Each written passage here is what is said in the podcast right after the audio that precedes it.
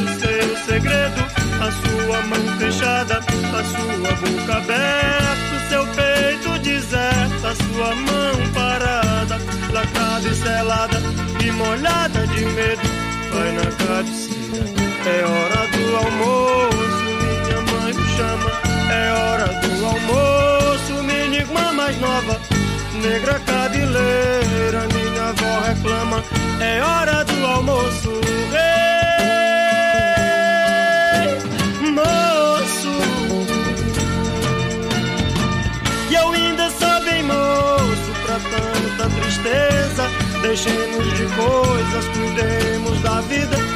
Se não chega a morte ou coisa parecida, e nos arrastamos sem ter visto a vida. Ou coisa parecida, ou coisa parecida, ou coisa parecida, aparecida. Ou coisa parecida, ou coisa parecida, ou coisa parecida, aparecida.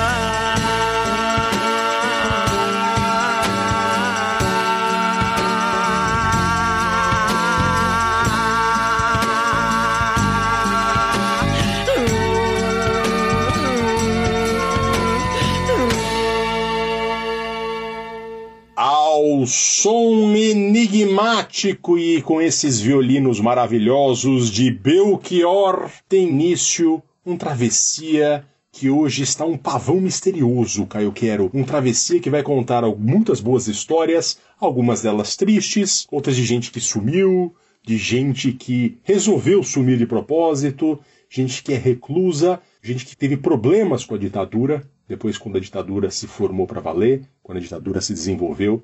Tem muita história interessante no programa de hoje. Bom dia, boa noite, boa tarde, Caio Quero. Pois é, Fernando Vives, eu acho que os travessias mais legais são aqueles que estão cheios de história. E esse aqui é muita história, né? Tem muita história interessante, muita história que às vezes incomoda, muita história que atiça a nossa curiosidade. Vai ser uma viagem bem interessante, Fernando Vives. E muita música boa. Sempre. Coisa que a gente descobriu agora, coisa que a gente já conhecia. Então vai ser legal, vamos fazer esse programa acontecer agora para vocês. Lembrando que você pode acompanhar o Travessia nas redes sociais, pelo nosso Instagram, procura lá Travessia Podcast, o mesmo para o Facebook, procura lá Travessia Podcast, ou nos nossos Twitters, @CaioQuero, @FD. Vives. A gente lembra também que o Travessia é gravado em duas localidades diferentes, nos estúdios Olivia Newton-John, aqui em Sydney, Austrália, onde eu moro. Saudosa, hein? Homenagem póstuma. Celebridade australiana, né? Depois do Crocodilo Dandy.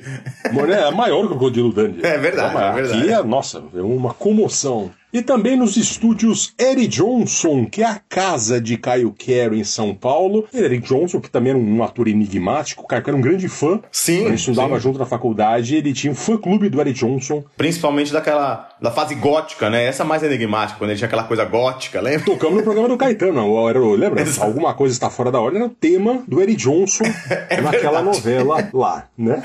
Enfim... Tem abraço essa semana, o abraço é pro jundiaense Rogério da Hora Moreira, ele que pediu pra gente, tá ouvindo bastante Travessia lá, e ele falou pra gente se dá pra botar um programa do Gordurinha, se a gente tava cogitando, porque o Gordurinha faz 100 anos, e agora em agosto. E, Rogério, obrigado pela audiência, obrigado pelo retorno aqui. A gente não vai fazer, como está um programa quinzenal, acho que a gente não consegue parar e fazer um só do Gordurinha, porém tem Gordurinha hoje, tá? Então a gente vai encerrar o programa com o Gordurinha. Obrigado por sua mensagem, obrigado por nos ouvir e por nos aguentar.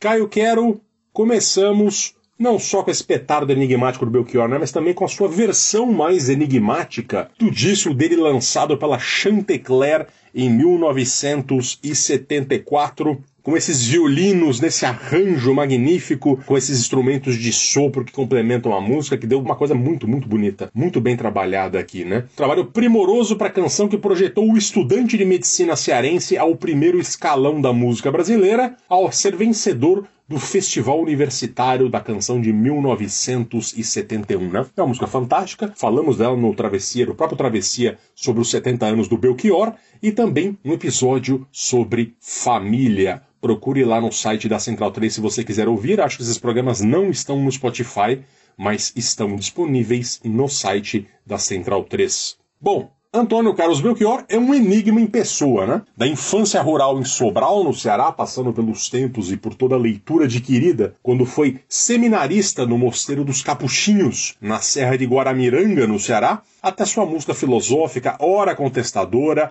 ora romântica, ora desiludida. Mas o mistério mesmo, o maior mistério do Belchior ficaria como o ato final de sua vida, nos seus últimos 9, 10 anos de vida, né? O Belchior decidiu sumir. Primeiro ele abandonou a carreira, passou a viver recluso em locais desconhecidos e foi sumindo da vida dos amigos e dos filhos. Só ele e a parceira Edna saíram. E virou um dos grandes mistérios da música brasileira até sua morte em 2017. Parte do mistério tem a ver com os dois carros que ele simplesmente deixou em estacionamentos, um no aeroporto de Congonhas, outro em São Paulo, e se bobear estão lá até hoje, né? Estão cobrando a diária desses carros até hoje lá. Em 2009, uma reportagem do Fantástico localizou o sumido Belchior no Uruguai. Ele deu entrevista, disse que ainda morava em São Paulo, mas estava lá realizando um trabalho. Mas depois disso ele sumiu de novo, né? Em 2013, reportagem na revista Época resolveu dar um oi sumido para ele novamente, mostrando que Belchior e Edna estavam vivendo em Porto Alegre, mas fugindo da polícia porque devia pensão alimentícia para os dois filhos que teve com a ex-mulher Ângela e uma outra fora do casamento, uma outra filha, além de um processo trabalhista de um ex-secretário particular. Tudo em cifras bem altas. Ele morou de favor em casas de fãs e foi assim até sua morte numa casa em que vivia com Edna em Santa Cruz do Sul, interior gaúcho, em 29 de abril de 2017. As teorias são muitas, né? Ele enlouqueceu, ou pirou no estilo Vamos Fugir do Mundo com a nova namorada, ou então não quis mais honrar suas obrigações financeiras, um pouco de tudo isso, né? O Belchior, um gênio misterioso, ressaltando, claro, que muita gente do entorno dele sofreu com seus atos nesse período, né? O J.B. Medeiros tem uma biografia do Belchior, é interessante ler. Não estava completamente maluco, isso não é uma coisa que a gente pode descartar, né? Mas ele, de fato, o J.B. Medeiros conseguiu refazer os últimos passos do Belchior no Rio Grande do Sul. É interessante mesmo essa biografia, Fernando Vives. E eu tenho, assim, eu acho que esse sumiço do Belchior fez com que ele aparecesse, com que ele reaparecesse, porque o Belchior, ele foi bastante resgatado, né, por uma nova geração. Eu acho que talvez até por esse mistério que ficou em volta da figura dele. E o Belchior, ainda bem, é muito escutado hoje, muito mais ouvido hoje do que era 20 anos atrás. Eu acho que quando a gente estava nos anos 90, o Belchior foi esquecido, às vezes, até visto como uma coisa, né, meio brega, exatamente. E, na verdade, ele é um dos grandes nomes da MPB, um dos maiores letristas, certamente, da MPB, um dos maiores poetas da música popular brasileira, Fernando Vives. É, especialmente depois da morte dele, de fato, teve muitos adolescentes. Eu fiquei surpreso quando eu visitei São Paulo em 2019...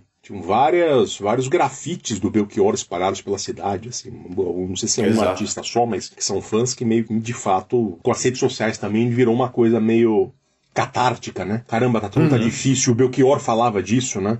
Como era difícil nos anos 70. E a gente, de novo, usando tudo que ele falou pra gente em 2020 e 2022. Enfim, e agora a gente vai ouvir Ronnie Von pra falar do Tonho Zaná.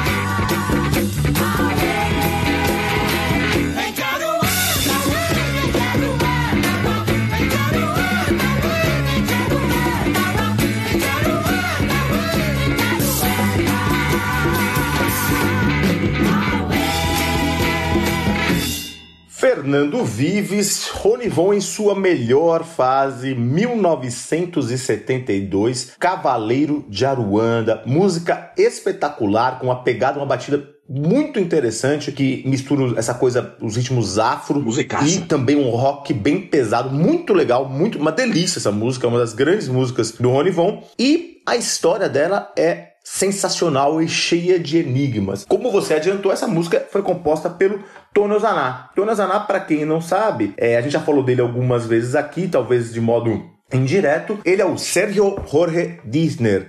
Ele é um argentino, um portenho, que deixou a Buenos Aires em 1966 e veio pro Brasil. Ele veio pro Brasil fazer o quê? Ele fazia parte daquela banda, os Beat Boys. Beat Boys, os B-E-A-T Boys. Essa banda foi uma bandinha argentina de rock que chegou aqui. No Brasil tinha uma grande demanda por bandas de rock naquela época. A gente tem que lembrar que é Jovem Guarda. Então tinha muita demanda por bandas que acompanhassem músicos e tocassem um rock bem americanizado ou inglês. Então, assim, tinha uma demanda. Então eles vieram aqui pra tocar com o pessoal da Jovem Guarda, ficaram amigos de todo mundo da Jovem Guarda, inclusive do Ronnie, e também entraram de cabeça no movimento da Tropicália. O Tonho Zaná e os Beat Boys, eles participaram de um momento histórico do Brasil. Foi quando aquela grande apresentação do Caetano Veloso em Alegria, Alegria. Quando eles entraram no palco, o Caetano já era conhecido, né? O Caetano já era um cantor conhecido, mas quando ele entrou no palco com os Beat Boys, que era uma bandinha de rock, ele foi super vaiado, porque assim, quem que é esses cabeludos aí tocando guitarra? Então eles tocaram o Alegria, Alegria com o Caetano e tocaram o Sou Louco por Ti América também com o Gil e fizeram várias outras gravações. Mas enfim, vamos entrar na história misteriosa.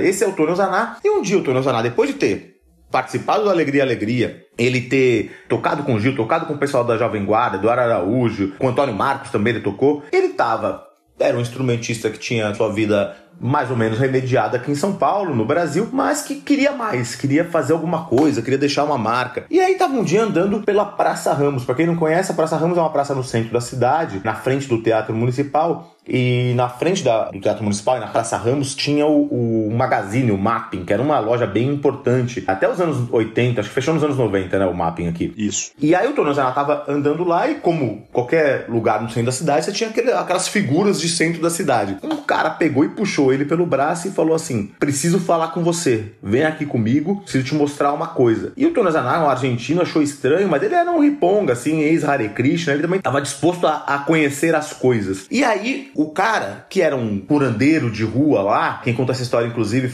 é o meu amigo Gilberto Nascimento, o Giba. Ele conta numa reportagem pra Revista Brasileira. O cara levou ele num terreiro. O Grande Giba. Levou ele num terreiro de Umbanda. E aí, levou ele num terreiro, o Tony ficou maravilhado com o terreiro de Umbanda, ouviu aquilo e falou: poxa, que bacana, tal. E ele fala que o cara parecia até um índio velho, assim. E aí, beleza, voltou pra casa, achou aquela experiência bem interessante. E aí, de repente, a palavra dele é recebeu a letra e a melodia de Cavaleiro de Aruanda. Ele diz que a palavra que ele usa, ela foi psicografada pra mim. Porque ele não tinha ouvido aquela música lá, ele não sabia quem era o Xóssi, não sabia o que era Aruanda. Aruanda, pros cultos afro, principalmente a Umbanda, é o equivalente ao paraíso do cristianismo. E ele não conhecia essas coisas, ele disse que a letra e a música foram psicografadas. E aí ele deu pro Ronnie gravar, e o Ronnie gravou nessa pegada maravilhosa, e a música fez um enorme sucesso, vendeu muito esse disco do Ronnie por causa dessa música. Teve um compacto na época com essa canção e com outra música, e a coisa ficou tão grande que foi gravada por outras pessoas, foi gravada pelo Ney Mato Grosso, depois pela Rita Ribeiro, mas ela é tocada até hoje em terreiro como se fosse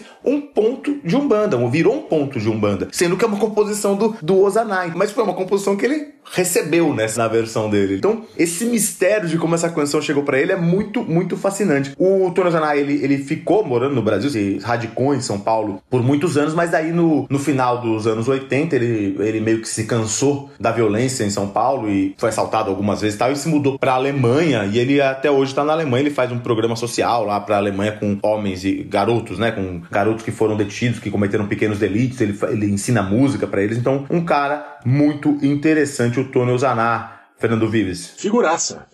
E é uma grande história, né? É um ponto de Umbanda mesmo, porque dentro da filosofia da Umbanda lá, se você foi psicografado com isso, é um ponto de Umbanda clássico. Ele só fez um caminho diferente. E agora a gente vai ouvir Zé Ramalho e Lula Cortez.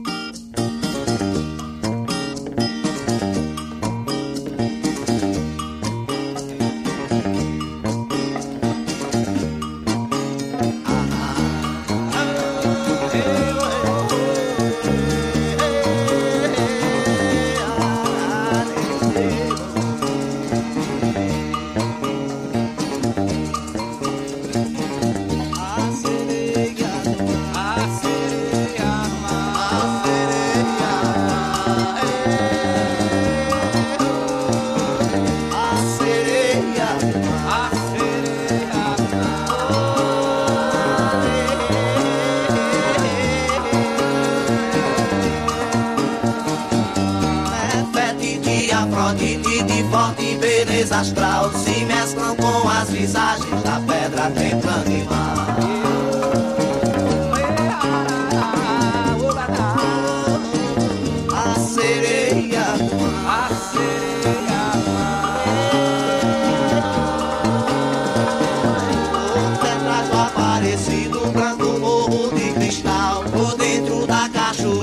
Nas pedras da catingueira, nos ramos do cipopá.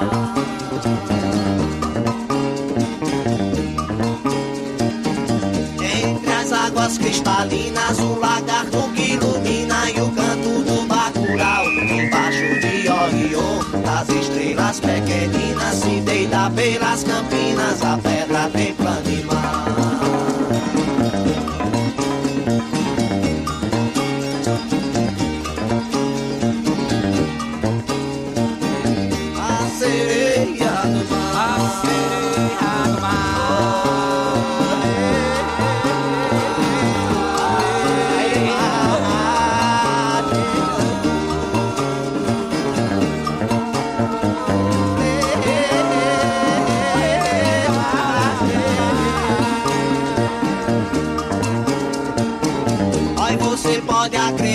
Que com a cabeça bebendo e o grupo formando um monte, com a barriga pontilhada com a linha do horizonte, brilhando e dura e calada, marcando o fim da estrada como um mistério gigante.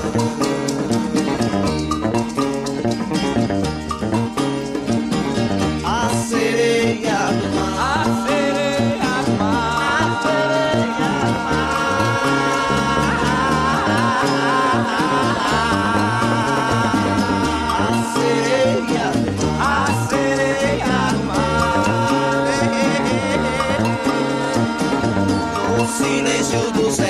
Só toque fogo do dia, cozinhando em nosso rosto o suor que escorre.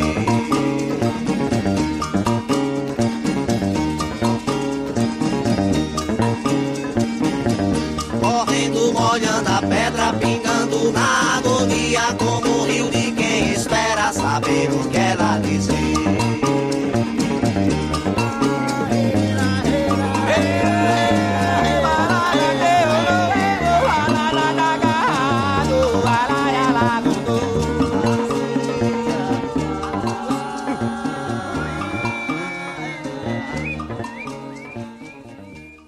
Fernando Vives, que psicodelia, que coisa mais lisérgica e ao mesmo tempo tão nordestina. A gente ouviu Pedra, Templo Animal, Zé Ramalho e Lula Cortez no lendário álbum Paêbiru, 1975. Esse álbum ele tem uma história cheia de enigmas e tem um enigma um pouco mais prosaico depois que eu vou contar em relação a ele. Primeiro assim, esse álbum ele é considerado talvez o segundo álbum independente do Brasil de rock, né? O primeiro foi o Sátiva do próprio Lula Cortez e depois veio o Zé Ramalho e o Lula Cortez gravando o Paêbiru. A história dele é muito interessante. O Zé Ramalho e o Lula Cortez eles tinham um amigo em comum e esse cara contou para eles a história de uma pedra que tem, de um monolito gigantesco que tem lá na Paraíba, a cerca de 80 quilômetros lá de João Pessoa, um monolito que tem umas inscrições misteriosas, umas inscrições enigmáticas. E essa pedra existe, ela chama Pedra do Ingá. E aí eles fizeram uma excursão lá. Hoje em dia é bem fácil de acessar essa Pedra do Ingá, mas naquela época eles tinham que se embrenhar na Caatinga lá para achar. E aí os três foram para lá e assim, acharam fascinante aquela pedra e ficaram pirando. E é uma pedra cujo significado até hoje não se sabe. Ela foi descoberta no século XVI pelos colonizadores portugueses e desde então ela guarda esse mistério. É uma grande pedra com inscrições misteriosas. E aí os caras piraram aquilo, começaram a fazer também uma espécie de pesquisa na região. Eles encontraram alguns indígenas de uma tribo que tinha na região e também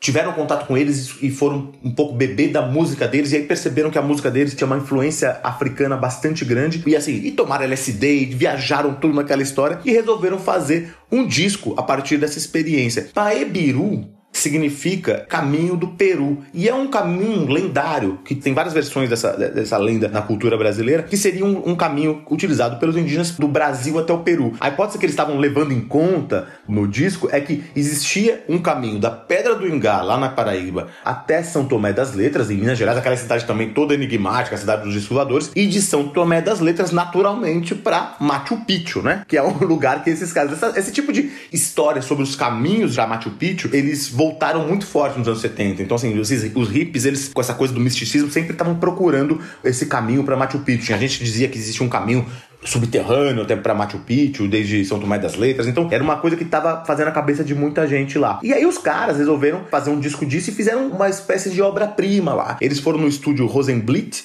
que era uma gravadora que a gente já falou no Travessia sobre gravadoras independentes, e gravaram assim, praticamente sem esse diretor. Eles foram gravar de um modo muito livre esse disco, que é um disco totalmente psicodélico. E eles falam bastante também da lenda do Sumé. Sumé, que inclusive é a cidade que minha família veio lá da Paraíba, e é a cidade onde nasceu também nosso amigo que você citou, o J.B. Medeiros. Mas Sumé era uma divindade indígena, pacifista e muito bondosa. Então existia a hipótese que a pedra tinha sido feita pelo Sumé. Então eles falam bastante dos caminhos de Sumé. E aí eles dividiram o disco entre música sobre água, música sobre terra, música sobre fogo. As músicas sobre água, que é essa que a gente escutou agora, elas têm uma pegada bastante afro. E aí gravaram. Foi uma coisa muito interessante a partir desse enigma. Só que aí aconteceu, falando em água, aconteceu um dilúvio. Quando eles gravaram o disco em 75, logo eles fizeram só 1.300 cópias. A Rosenblit era uma gravadora bastante popular, mandava disco pra São Paulo, mas eles eram um disco bastante experimental. Fizeram só 1.300 cópias, só que aconteceu o quê? O Capibaribe, o rio lá do Recife, inundou, matou gente, uma coisa terrível, e entrou tudo na gravadora e destruiu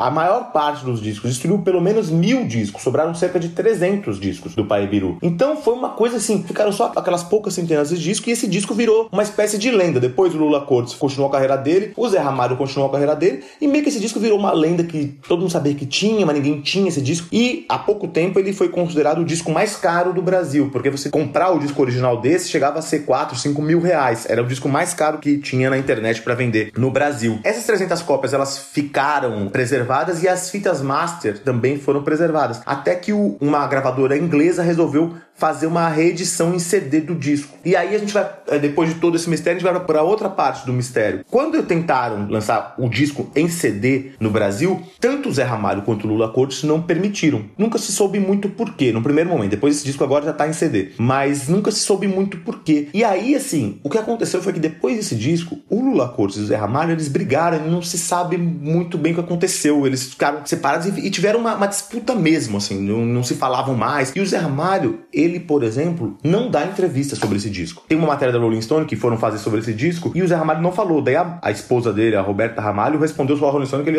não fala sobre esse assunto. Em outras ocasiões ele falou, olha, ele não falou... A biógrafa do Zé Ramalho falou uma vez que ele não gosta de falar desse disco porque quando precisou de divulgação nos anos 70 ninguém falou dele, agora eu não quero falar dele. Mas, na verdade, parece que existiu uma briga entre eles porque o Zé Ramalho, no final dos anos 80, quis gravar uma das canções Não Existe Molhado Igual ao Pranto do Paêbiru num disco dele e o Lula Cortez falou assim, não, só se você me pagar. E aí o Zé Ramalho pagou, mas assim, ficaram estremecidos e aí os dois nunca mais falaram sobre isso. Lula Cortez, ele infelizmente faleceu em 2011, vítima de câncer na garganta. E, enfim, o Paêbiru ficou esse disco que tá pairando aí, misterioso, sobre a carreira dos dois. E é um disco excepcional, escutem todo ele, é uma viagem completa, Fernando Vives. Mistério na entrada, mistério na saída, né? Pois é. Mistério pra todos os gostos envolvendo o Paêbiru. E agora a gente vai da Paraíba para a Bahia. Tá extremamente baiano esse programa, hein? Agora um monte de baiano que vai falar aqui. É o Elomar.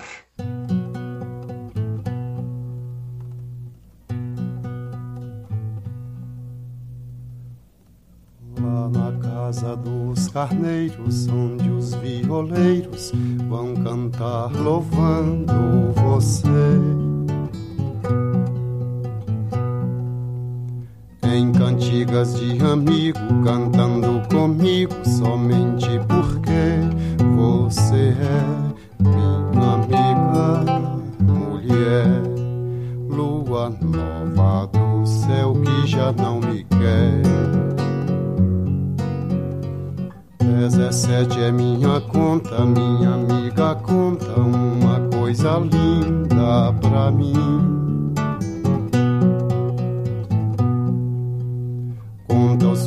seus cabelos, sonhos e ranelos, contamisse o amor, não tem fim, madre amiga é ruim, me mentiu jurando amor que não tem fim.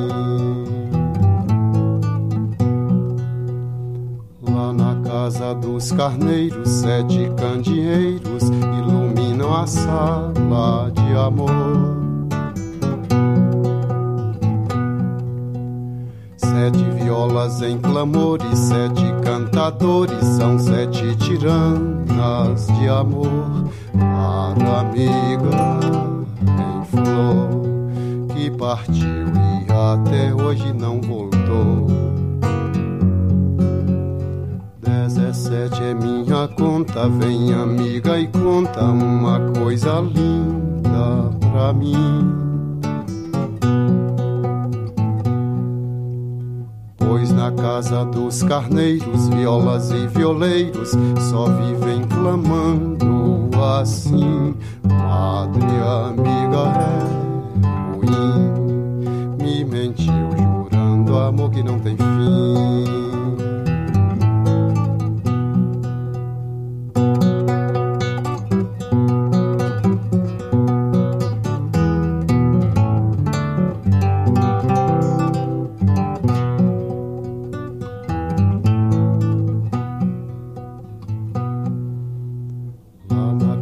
Dos carneiros, onde os violeiros vão cantar louvando você.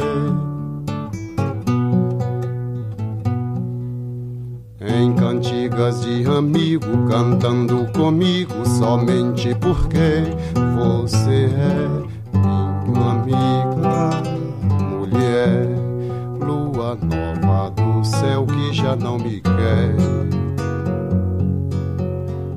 17 é minha conta, minha amiga conta uma coisa linda pra mim.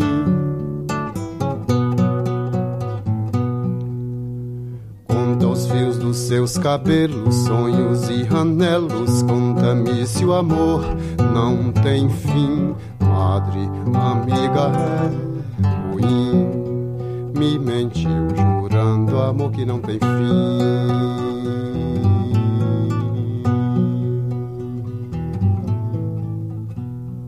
Caio Quero, quando este tema veio à baila, o primeiro personagem que me veio à mente de maneira automática foi Elomar Figueira Melo, o menestrel das caatingas. Um sujeito único que ocupa espaço talvez único na música brasileira, que é a junção da realidade do sertanejo da caatinga a uma estética medieval europeia, especialmente a ibérica, a galega, a portuguesa. O Elomar vem de família de dono de terra na região do Rio Gavião, perto de Vitória da Conquista, na Bahia. Como a gente sempre fala aqui, né, há várias Bahias, e a Baía do Elomar nada tem a ver com Salvador. É a Bahia sertaneja, da seca, da roça. Ele foi criado em fazenda em meio a plantações e criações de bichos, foi para a cidade grande, estudou arquitetura em Salvador, até trabalhou com isso, fez inclusive projetos para a Sudene, mas nos anos 70 ele acabou mesmo seguindo tanto a carreira de músico quanto a de homem rural, cria cabras e ovelhas. Um sujeito extremamente erudito em ao menos um campo de interesse, que é a literatura e a arte ibérica das idades média e moderna.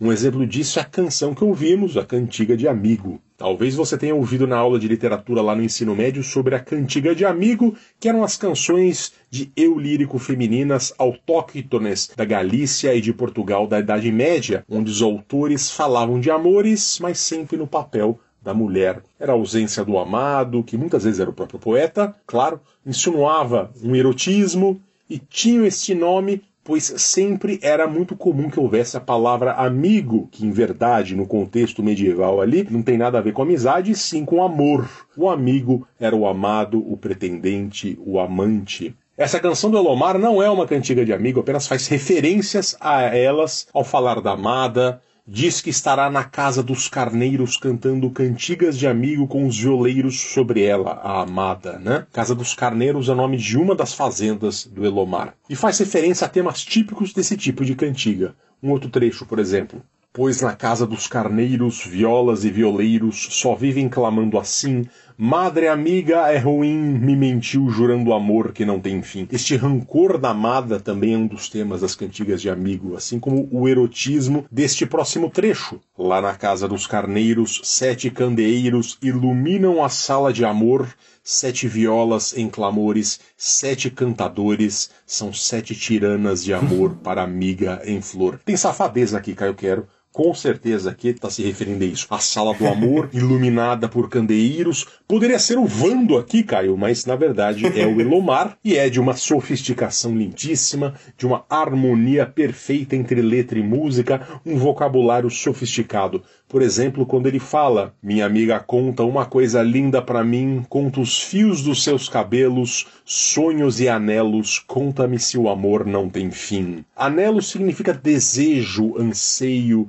esperança, portanto, entre sonhos e anseios. É tão forte o interesse do Elomar por esta cultura ibérica que encontrei um texto de um teatro português de algum momento dos anos 2000, quando o Elomar foi fazer um show em Lisboa. O diretor artístico do teatro disse que o Elomar, além do cachê, pediu a ele que o guiasse por 7 castelos de Portugal. E afinal, por que o Elomar é enigmático, né? Ele vive no mundinho dele avesso à sociedade do espetáculo, como um personagem medieval mesmo, ou como um sertanejo criador de bodes e carneiros, que é o que ele é. Não gosta de ser fotografado, raramente dá entrevista, não gosta de aparecer e tem essa obra de difícil paralelo e muito sofisticada. Ou como disse o Xangai, amigo e parceiro, para a ocupação Elomar do Itaú Cultural em 2015, disse o Xangai: se o Elomar estivesse no Rio Jordão ou Jequitinhonha ou no São Francisco, ele faria uma obra tão grande quanto ele fez no Rio Gavião. É porque ele estava lá, o mestre é ele. Ele não precisa pagar pedágio para transitar entre o português clássico, castiço, e a maneira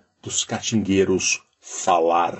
Muito bonita essa entrevista do Xangai. O Elomar é um sujeito monumental da música brasileira. Exato. E tem umas curiosidades sobre o Elomar. O Elomar é realmente um cara de outro tempo, né? Eu conheço... Tem um amigo meu que uma vez, há alguns anos, uns 15 anos atrás, ou mais, até mais 20 anos atrás, foi num jantar e o Elomar tava lá. O Elomar, às vezes, faz show em São Paulo, inclusive. É um grande show. É um dos maiores shows que eu já fui, um dos melhores shows que eu já fui. Foi um show do Elomar no Sesc Pompeia. Foi maravilhoso. Mas, enfim, esse meu amigo tava no jantar com o Elomar. E o Elomar, ele só bebe cachaça, só é uma coisa bem de outra época. E ele tava meio crítico ao programa que tinha para iluminar as cidades lá, o sertão nordestino, porque ele achou que a luz que ia chegar com a iluminação elétrica ia acabar com as conversas das pessoas. Então, um cara de outra época. E aí tem outra curiosidade, que ele, junto com o Xangai e o Glauber Rocha, eles se dizem descendentes de um bandeirante, o bandeirante sertanista João Gonçalves da Costa, que fundou em 1783 o Arraial da Conquista, que hoje é Vitória da Conquista. O Elomar, ele gosta dessa coisa assim, inclusive, como não existia nenhuma referência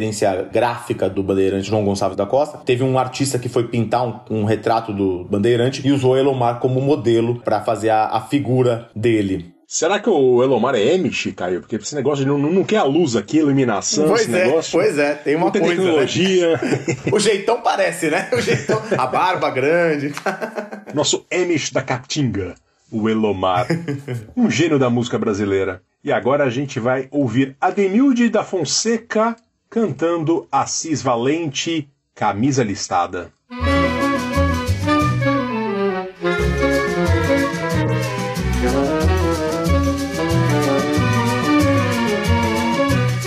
Vestiu uma camisa listada e saiu por aí. Em vez de tomar chá com torrada, ele bebeu para ti. Levava um canivete no cinto e um pandeiro na mão. E sorria quando o povo dizia: sossega, leão, sossega, leão. Tirou o seu anel de doutor para não dar o que falar e saiu dizendo: eu quero mamar, mamãe, eu quero mamar, mamãe, eu quero mamar.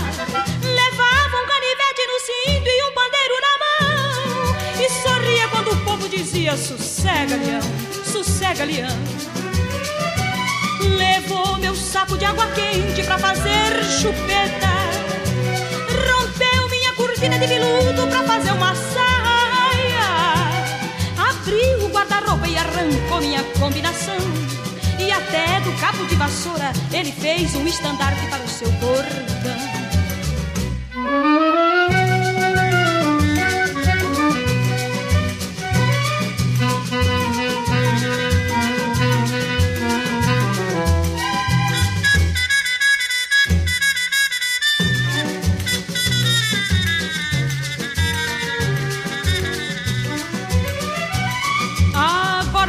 batucada já vai começando. Eu não deixo e nem consigo meu querido debochar de mim, porque se ele pega as minhas coisas vai dar o que falar. Se fantasia de Antonieta e vai dançar na bola preta até o sol raiar. E vestiu uma camisa listada e saiu por aí. Em vez de tomar chá com torrada, ele bebeu para ti. Levava um canivete no cinto e um pandeiro na mão, e sorria quando o povo dizia: sossega, leão, sossega, leão. E tirou o seu anel de doutor para não dar o que falar, e saiu dizendo: eu quero mamar, mamãe, eu quero mamar, mamãe, eu quero mamar. Levava um canivete no cinto e um pandeiro na mão, e sorria quando o povo dizia: sossega, leão, sossega, leão.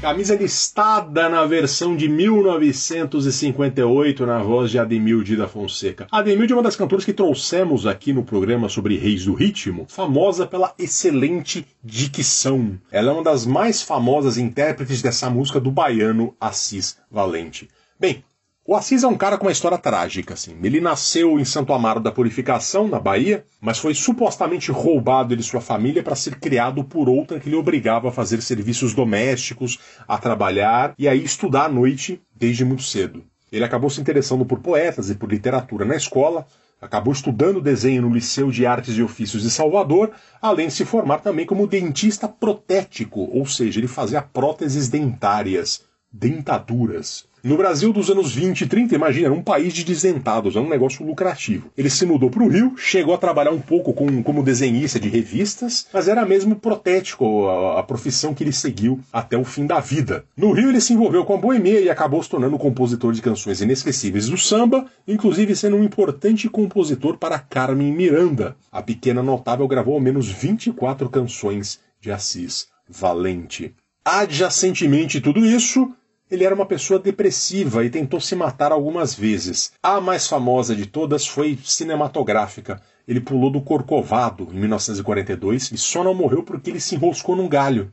Ele sobreviveu. Na recuperação, o assunto virou notícia no Rio e ele compôs um samba sobre isso chamado Fez Bobagem, cantado pela Aracide Almeida, que fez sucesso à época. O fato é que ele, afogado em dívidas, anunciou por telefone em 1959 a um amigo que se mataria, e deixou instruções e tomou guaraná com formicida e foi encontrado morto na Praça do Russell, onde atualmente é o Hotel Glória. Por décadas se especulou que a causa de sua depressão fosse uma homossexualidade escondida. Muita gente já contava isso como normal até que o jornalista Gonçalo Júnior tomou isso como ponto de partida para escrever a biografia do Assis, uma biografia chamada Quem Samba Tem Alegria, publicado pela Civilização Brasileira em 2014. Eu não li esse livro, embora vou tentar encontrá-lo na minha próxima visita ao Brasil. Eu me fio aqui num artigo do jornalista Leonardo Lixotti, no Observatório da Imprensa à Época. O fato é que o Gonçalo Júnior pesquisou e não encontrou nenhum indício de que o Assis Valente fosse gay. O Assis era apaixonado pela Carmen Miranda, se envolveu com inúmeras mulheres, além de ter sido casado.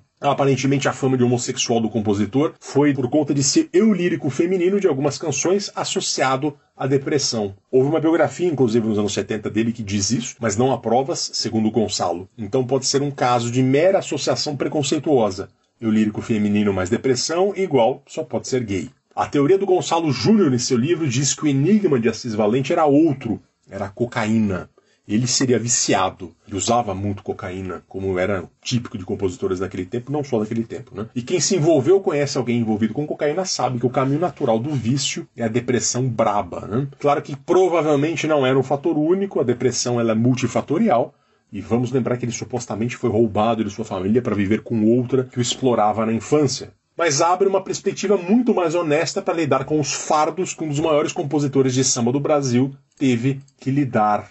Então o Gonçalo Júnior, ele errou no atacado, mas acertou no varejo. Ao escrever a biografia do Assis Valente, ele achou que encontraria uma história de machismo que deprimiu um homossexual até a exaustão psicológica. Mas na verdade ele encontrou interpretações da depressão e da homossexualidade completamente deturpadas pelo machismo de quem interpretou.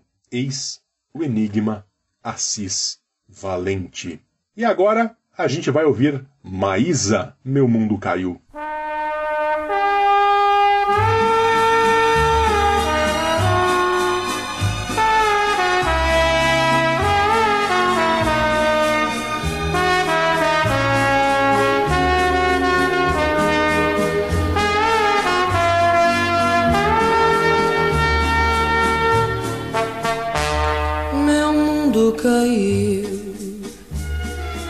Fez ficar assim. Você conseguiu e agora diz que tem pena de mim. Não sei se me explico bem. Eu nada pedi, nem a você, nem a ninguém. Não fui eu que caí, sei que você me entendeu, sei também que não vai se importar se meu mundo cair, eu que aprendo a levantar.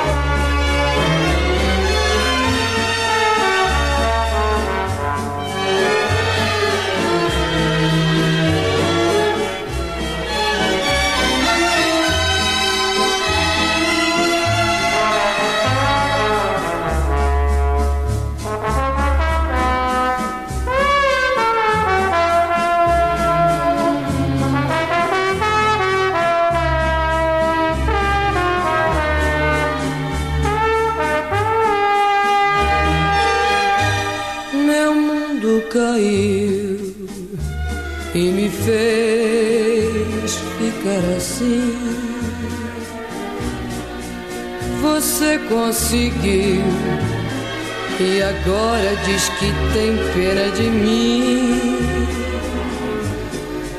Não sei se me explico bem. Eu nada pedi, nem a você, nem a ninguém. Não fui eu que caí, sei que você me entendeu, sei também que não vai se importar se meu mundo cair, eu que aprendo a levantar.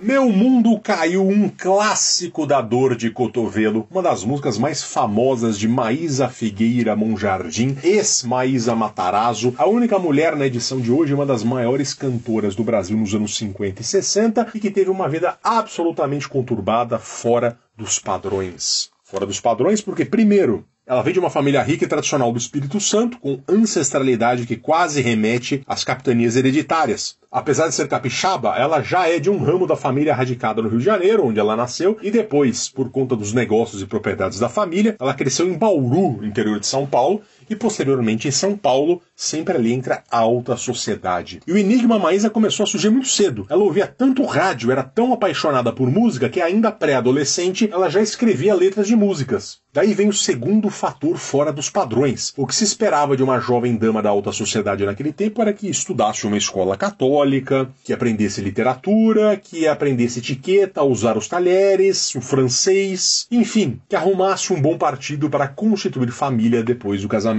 Só que a menina Maísa não era muito dada a esses trâmites. Ela usava saia curta, bebia, fumava, usava calças. Imagina usar calça naquele tempo, mulher. Ela, enfim, fazia o que lhe desse na pilha, e isso gerou muitos atritos familiares. Mas acabou se apaixonando e casou com André Matarazzo, 17 anos mais velho e um dos herdeiros do conglomerado industrial paulista. Só que ela tinha um dom. Ela era uma excelente cantora, as músicas que ela compunha como menina eram impressionantes para a época. Mas como fazer uma dama da sociedade cantar sem parecer uma desclassificada? Porque, afinal de contas, ser artista pegava muito mal. Uma mulher de família não era artista naquele tempo.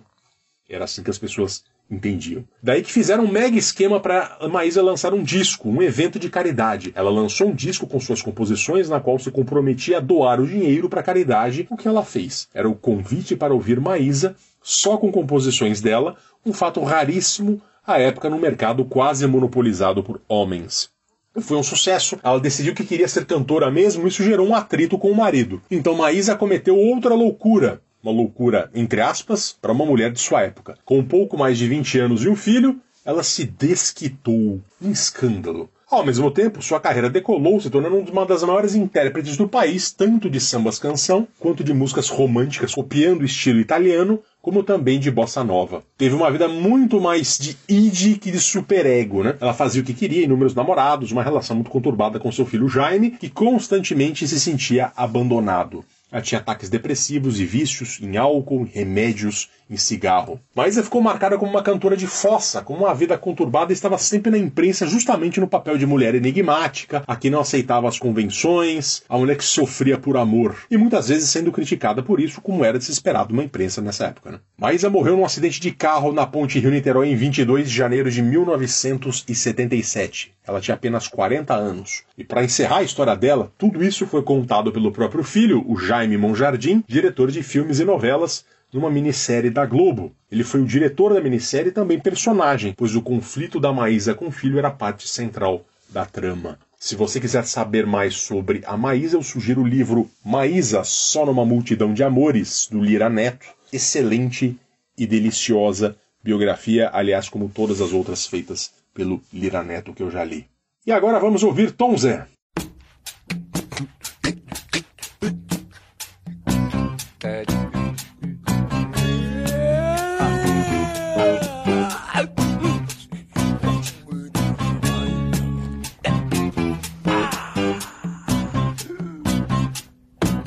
De vez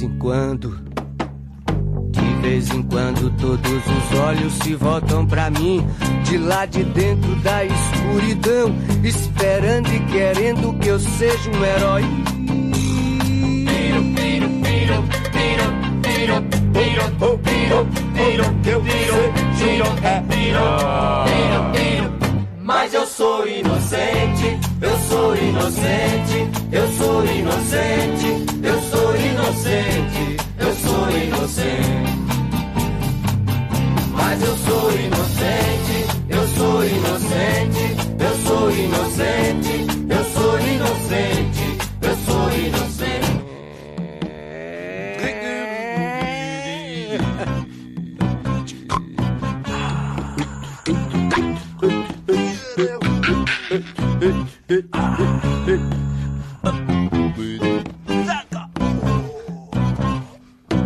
De vez em quando todos os olhos se voltam pra mim, de lá do fundo da escuridão, esperando e querendo que eu saiba. Piro, piro, piro, piro, piro, piro, piro, piro, quer piro, piro, que eu piro, piro, piro. Mas eu não sei de nada, eu não sei de nada, eu não sei de nada, eu não sei de nada, eu não sei de nada. Mas eu não sei de nada, eu não sei de nada, eu não sei de nada, eu não sei de nada, eu não sei de nada.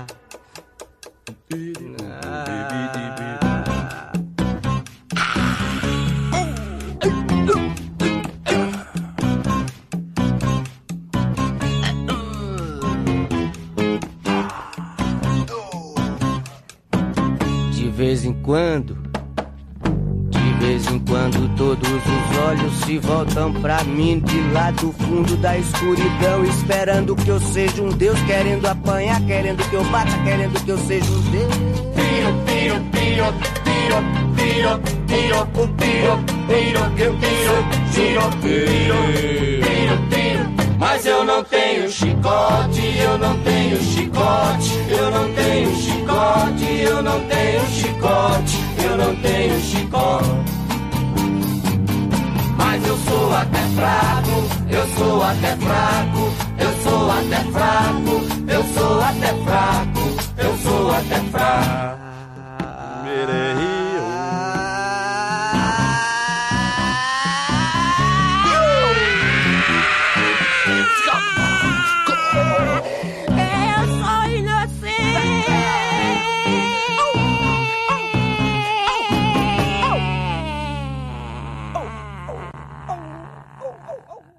Fernando Vives, vamos agora para uma coisa um pouco mais leve, né? Um pouco mais tranquila. Ouvimos então Tom Zé, Todos os Olhos, 1971, clássico desse baiano de Irará, desse gênio de Irará. E o enigma dessa canção, ou melhor, relativo a essa canção, ela tá na capa do disco. E é um enigma que ficou por muito tempo suscitando dúvidas, suscitando curiosidade. Enfim, quando o Tom Zé resolveu chamar o disco dele de 71, Todos os Olhos, que é o nome dessa canção que a gente ouviu agora, ele tinha um amigo jundiaiense. Gênio. Exatamente. Eu falava que ele era um moleque profissional. Esse amigo dele era ninguém mais, ninguém menos que o grande poeta concretista Décio Pinhatari. Décio Pinhatari, que junto com os irmãos Augusto e Haroldo Campos fez a poesia concreta paulista, acionar essa potência, e é autor de alguns poemas bem visuais, bastante importantes. Beba Coca-Cola, procurem depois. Mas enfim, o Décio também era um gozador. Daí ele pegou e falou pro Tom Zé assim: olha, se você tá falando se a capa é Todos os Olhos, também,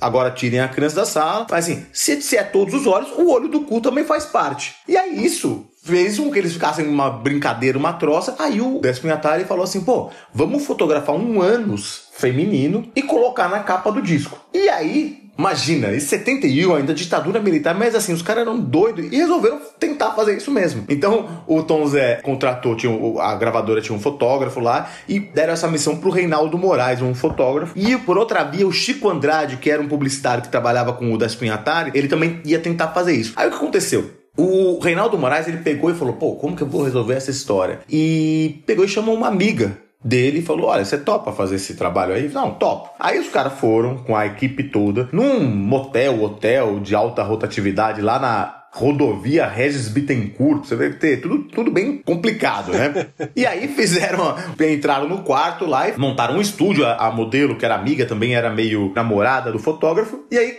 levaram uma bolinha de gude e começaram a sessão de fotografia. E para começar, naturalmente foi um pouco difícil fazer toda essa coisa, o movimento e tal. Enfim, tiraram a foto. E aí o Reinaldo, ele fala que quando foram ver a foto, viram que na verdade ficava muito pouco enigmático a capa. Ficava muito evidente o que era. E aí eles acharam que não ia funcionar direito, ia ser complicado, naturalmente, né? Ia ser censurado e tal. E aí eles falaram: vamos fazer uma outra opção. Daí pegaram e pediram para a moça pôr a bolinha na boca e fazer um movimento com a boca que parecesse alguma outra coisa. E aí tiraram uma foto, e essa foto foi levada para a capa do disco. Muito bom! Só que por muito tempo ninguém contou isso, até porque o Chico Andrade, que era o publicitário que também estava tentando fazer, ele tentou efetivamente depois fazer a imagem anal, digamos assim. Ele contratou uma moça, foi no mesmo na agência de publicidade, tentou pôr a bolinha lá, mas não deu certo. Só que por décadas pairou esse mistério sobre o que é que estava na capa do LP Todos os Olhos. Vão, procurem lá a capa no Google depois, pode suscitar alguma dúvida. Interessante que até eu lembro que eu vi uma reportagem que foram consultar até um proctologista para ver se aquilo poderia ser um ânus mesmo, e na verdade daí o cara falou: não, acho que não, isso mais parece uma boca. Até que o Reinaldo Moraes foi contar essa história e revelou que na verdade tinha sido tentado fazer essa foto aí anal, mas não deu certo. E aí eles fizeram com a boca da modelo. E aí ele tem uma... tá bem escatológico isso aqui. Ele conta numa entrevista que ele fala assim: hoje, quando eu conto essa história, longe de chocar minha audiência, o máximo que arranco dos meus jovens interlocutores é a indefectível pergunta: lavou a bolinha antes da segunda sessão de fotos? Situação complicada. Mas foi um mistério que ficou pairando pela MPB por muito tempo. E é engraçado que mesmo o Tom Zé ainda deixa. Outro dia ele deu uma entrevista pro Marcelo Tassi, e o Tassi perguntou sobre a capa desse disco. Foi acho que esse ano, que foi agora em julho que ele deu. E aí o Tom Zé ainda meio sugeriu que podia ser um desenho também. Então assim, sempre teve um mistério essa capa de disco. Eu lembro que quando foi revelado, isso foi acho que nos anos 2000, que foi revelado que na verdade não era as partes traseiras de uma moça, assim, uma boca. O repórter ligou pro Décio Pinhatari, ele ficou possesso, desligou na cara, uma coisa assim. Os caras queriam continuar com esse mistério, né? É, então teve isso. Décio Pinhatari, que é jundiaense, mas é uma raiz desgarrada, porque ele cresceu em Osasco e foi criado em Osasco. Ele só nasceu em Jundiaí, mas é jundiaense, né? Sim, sim. Como grandes outros intelectuais, como Marcelo Augusto, Fernando Vives, o Caetano, o primeiro eliminado do Big Brother Brasil, ah, é? O Oscar Maroni, enfim. Grandes nomes. Grandes nomes. A gente vai ouvir agora, esse aqui é um misterião, né? Geraldo Vandré, Requiem para Matraga.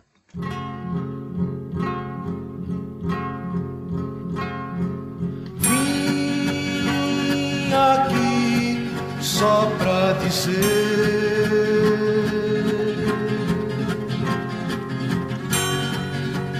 ninguém há de me calar.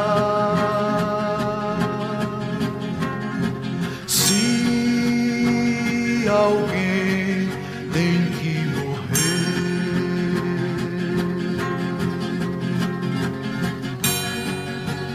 que seja pra melhorar.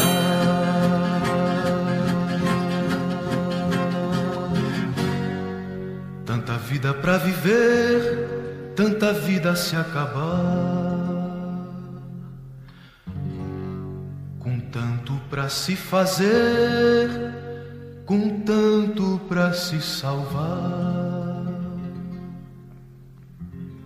Você que não me entendeu, não perde por esperar. Ai, ai.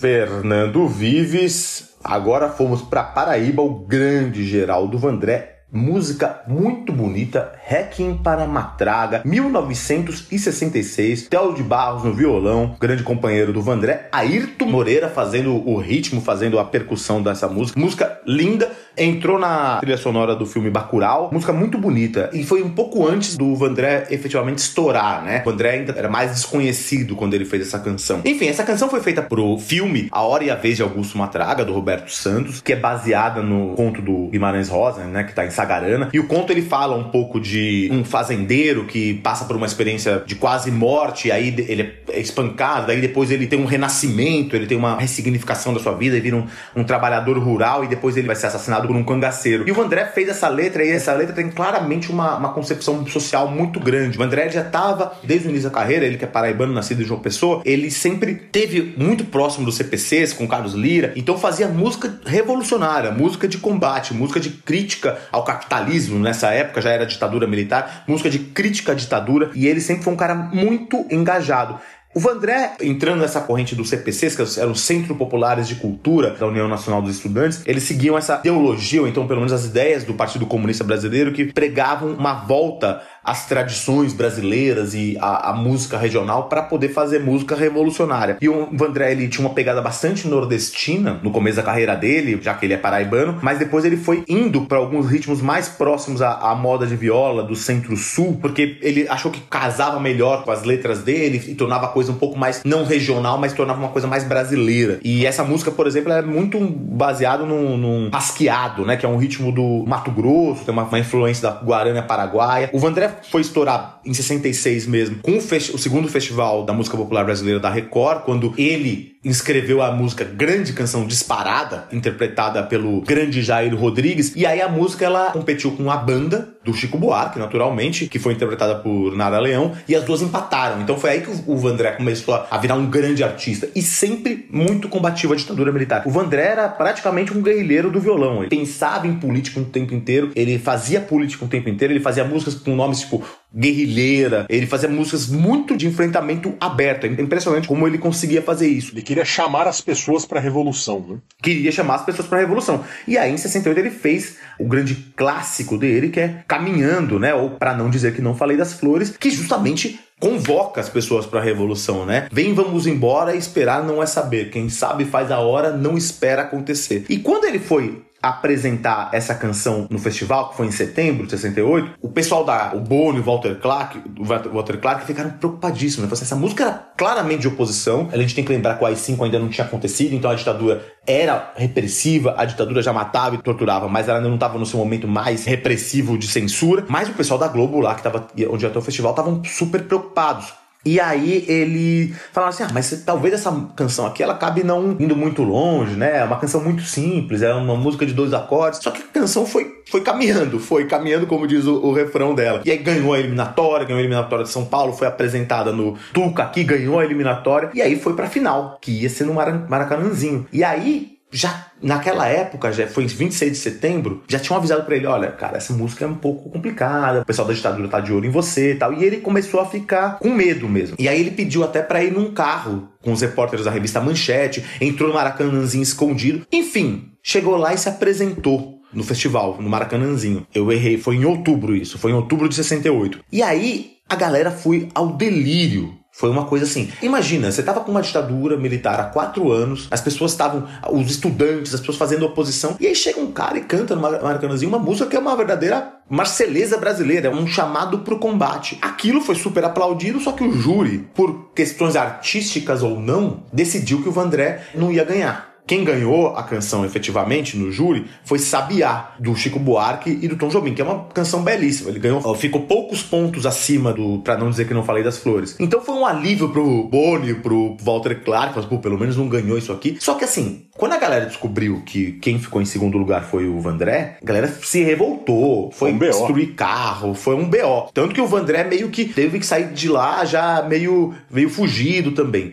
Enfim, só que você imagina, era outubro de 68. Em 13 de dezembro teve a grande noite do AI-5, que foi a missa negra, o golpe dentro do golpe, quando a ditadura se fechou ainda mais. E aí o Vandré estava numa turnê e descobriu que ele era uma das bolas da vez, né? A gente tem que lembrar que músicos foram presos, o Caetano Veloso e o Gilberto Gil foram presos, e o Vandré era muito mais alvo do que o Caetano e o Gilberto Gil. Então ele decidiu fugir. Ele se escondeu por um tempo mesmo no Brasil e se exilou. Ele ficou escondido aqui até fevereiro de 69 e se exilou no Chile, fugiu pro Chile. E aí sumiu.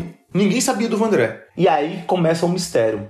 Em 73, o Vandré reapareceu e deu uma entrevista pro Jornal Nacional. E na entrevista pro Jornal Nacional, ele falou que, olha, que ele nunca foi contra a ditadura, que, na verdade, ele não falou ditadura, falou regime, falou que as músicas dele não eram de protesto nada, elogiou o regime militar. Logo depois, ele faria uma música chamada Fabiana, em homenagem à Força Aérea Brasileira. E, depois disso, também se recolheu, virou funcionário público, virou advogado, tá morando em São Paulo até hoje e saiu da vida artística. Ele fez uma apresentação há alguns anos na Paraíba, mas sumiu, virou um cara recluso. E o mistério é que ninguém sabe exatamente o que aconteceu com o Vandré. Amigos dele dizem que ele pode ter sido torturado no Chile e no Brasil também, e aí foi convencido a defender, de alguma forma, o regime que ele tanto combatia. Outros dizem que a música Fabiana, por exemplo, na verdade foi uma música de gratidão, porque ele ficou um tempo hospedado numa base da Força Aérea. Ninguém sabe direito o que aconteceu, e ninguém sabe por que houve essa mudança tão significativa na política do Vandré. Ele ainda fez um disco em 73, um disco bonito, mas um disco de músicas praticamente românticas, assim, nada políticas, e depois se recolheu. E aí parece que hoje mora aqui no centro de São Paulo, uma vida muito frugal, ouve bastante música clássica, trabalhou até se aposentar como advogado e funcionário público, e não sabemos, ele continua sendo talvez o maior enigma da música brasileira, Fernando Vives. Há uns 15 anos, ele deu uma entrevista pro Gineton, saudoso Gineton Moraes Neto. Sim, saudoso Gineton. E o Gineton foi tentar tirar isso dele, né? mas ele foge, ele não fala do assunto assim. Ele fala, não, eu voltei porque eu quis, eu sou amigo dos caras, é mesmo? E ele dá essa entrevista numa base dos militares, do exército, se não me engano, ou da Força Aérea, agora não sei, no Rio de Janeiro, com uma camisa dos caras. Exato. Então, mas ele foge do assunto, ele não fala. Ele não diz que ele foi doutorado, ele nega isso. Mas é isso, esse mistério. Ninguém consegue dizer até agora, dizer claramente porque houve essa mudança com o Geraldo Vandetta, um dos caras mais profundos combatentes da ditadura, para ser um amigo dos militares. Uma loucura essa história. Extremamente enigmática. E agora a gente vai dar um oi sumido para o Werther, com a música Lenda 1970.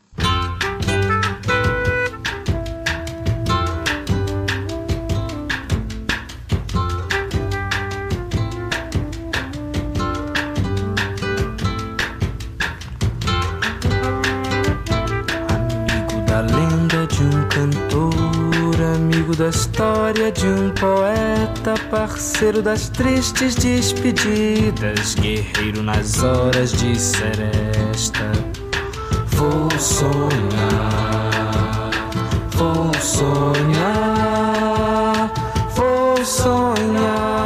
até o amanhã que vai chegar.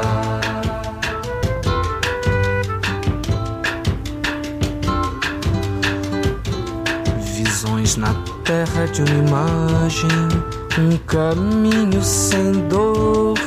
Olho o céu e vejo o tempo que me espera sem rancor. Vou andar, até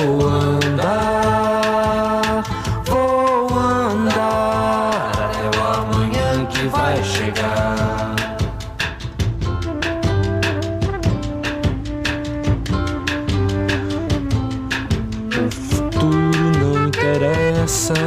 O presente eu vou viver, o passado foi um sonho, vou cantar até morrer.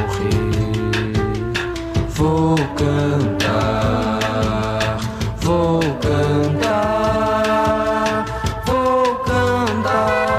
até o amanhã que vai chegar.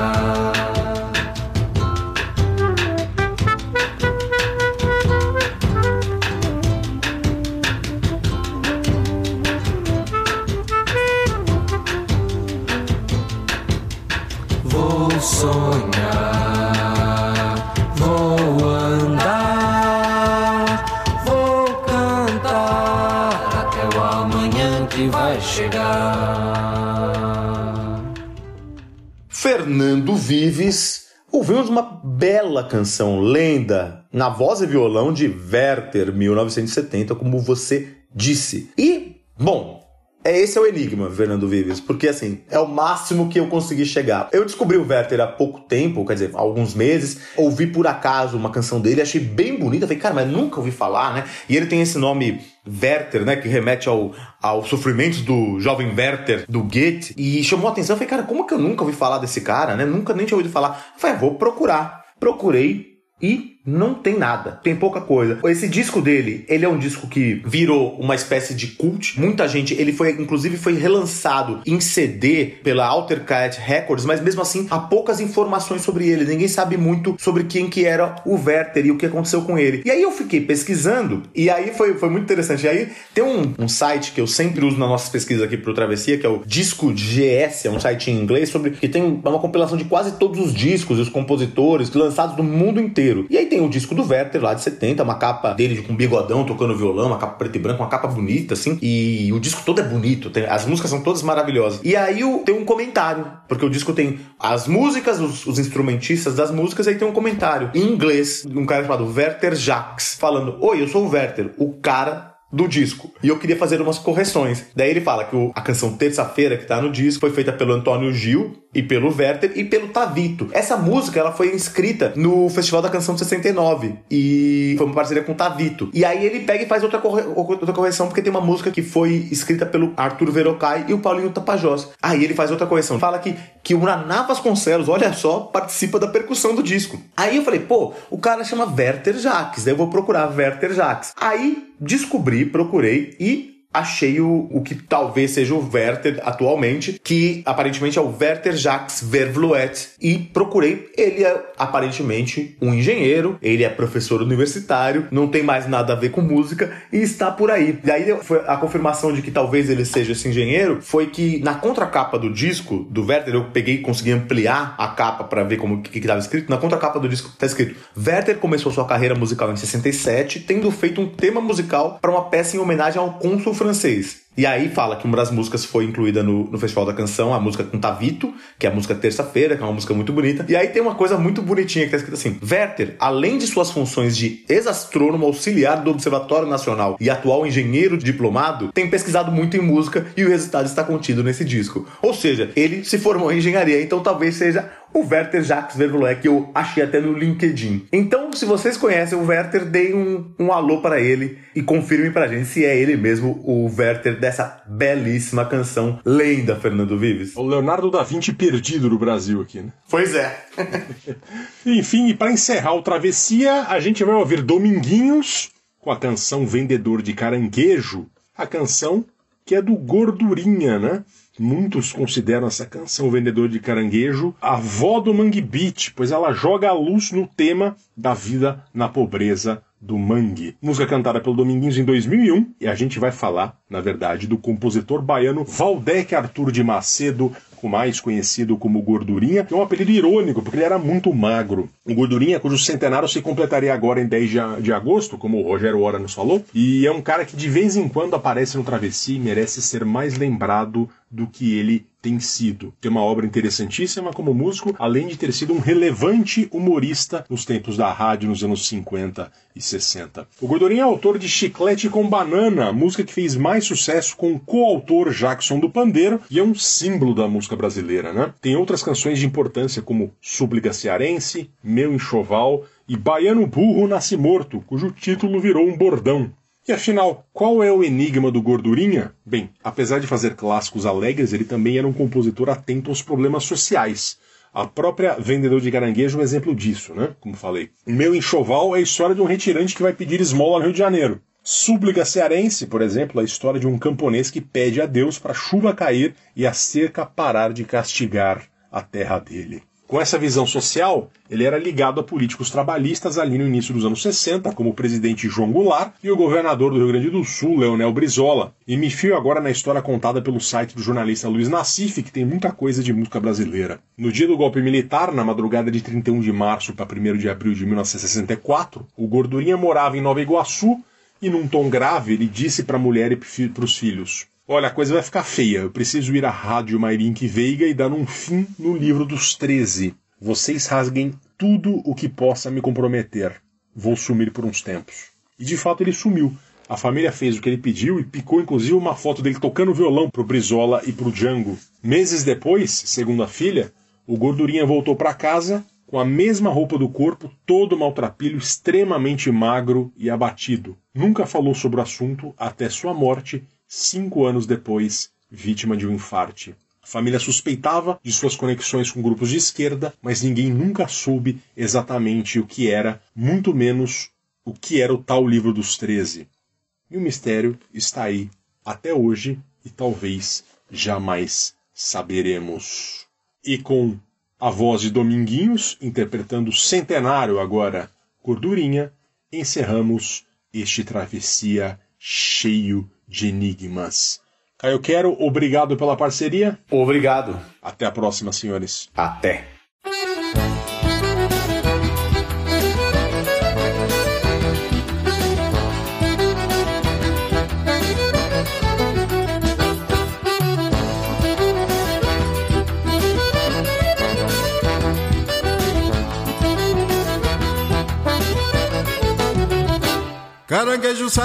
Caranguejo sá, apanho ele na lama e boto no meu caçua. Caranguejo sá, apanho ele na lama e boto no meu caçua. Tem caranguejo, tem gordo gaiamu, cada corda de 10 eu dou mais um. Eu dou mais um, cada corda de 10 eu dou mais um. Caranguejo sá, apanho ele na lama e boto no meu caçua. Caranguejo sá, apanho ele na lama e boto no meu caçua. Tem caranguejo, tem gordo-gaiamu, cada corda de 10 eu dou mais um. Eu dou mais um, eu dou mais um, cada corda de 10 eu dou mais um. Eu perdi a mocidade com os pés sujos de lama. Eu fiquei analfabeto, mas meus fios criou fama. Pelo gosto do menino, pelo gosto da mulher, eu já ia descansar, não sujava mais os pés. Os bichinhos tão criados, satisfiz o meu desejo. Eu podia descansar, mas continuo vendendo caranguejo. Caranguejo saco, caranguejo saco, apanha ele na lama e boto no meu caçoar. Caranguejo saco, apanha ele na lama e boto no meu caçoar.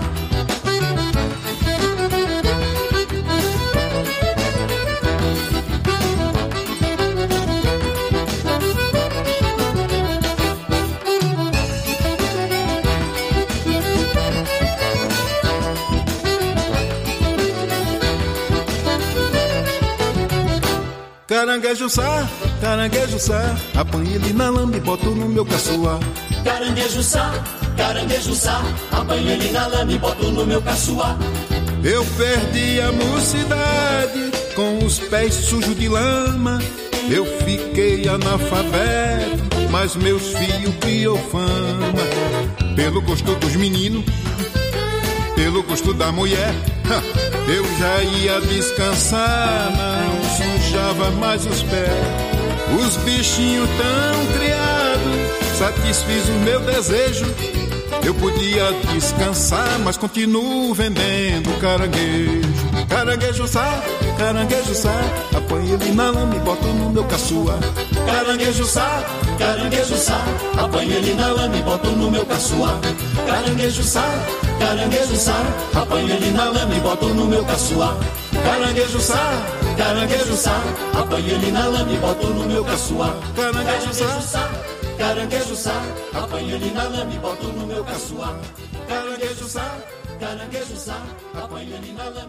meu caçoar. Esse podcast foi editado por Domênica Mendes.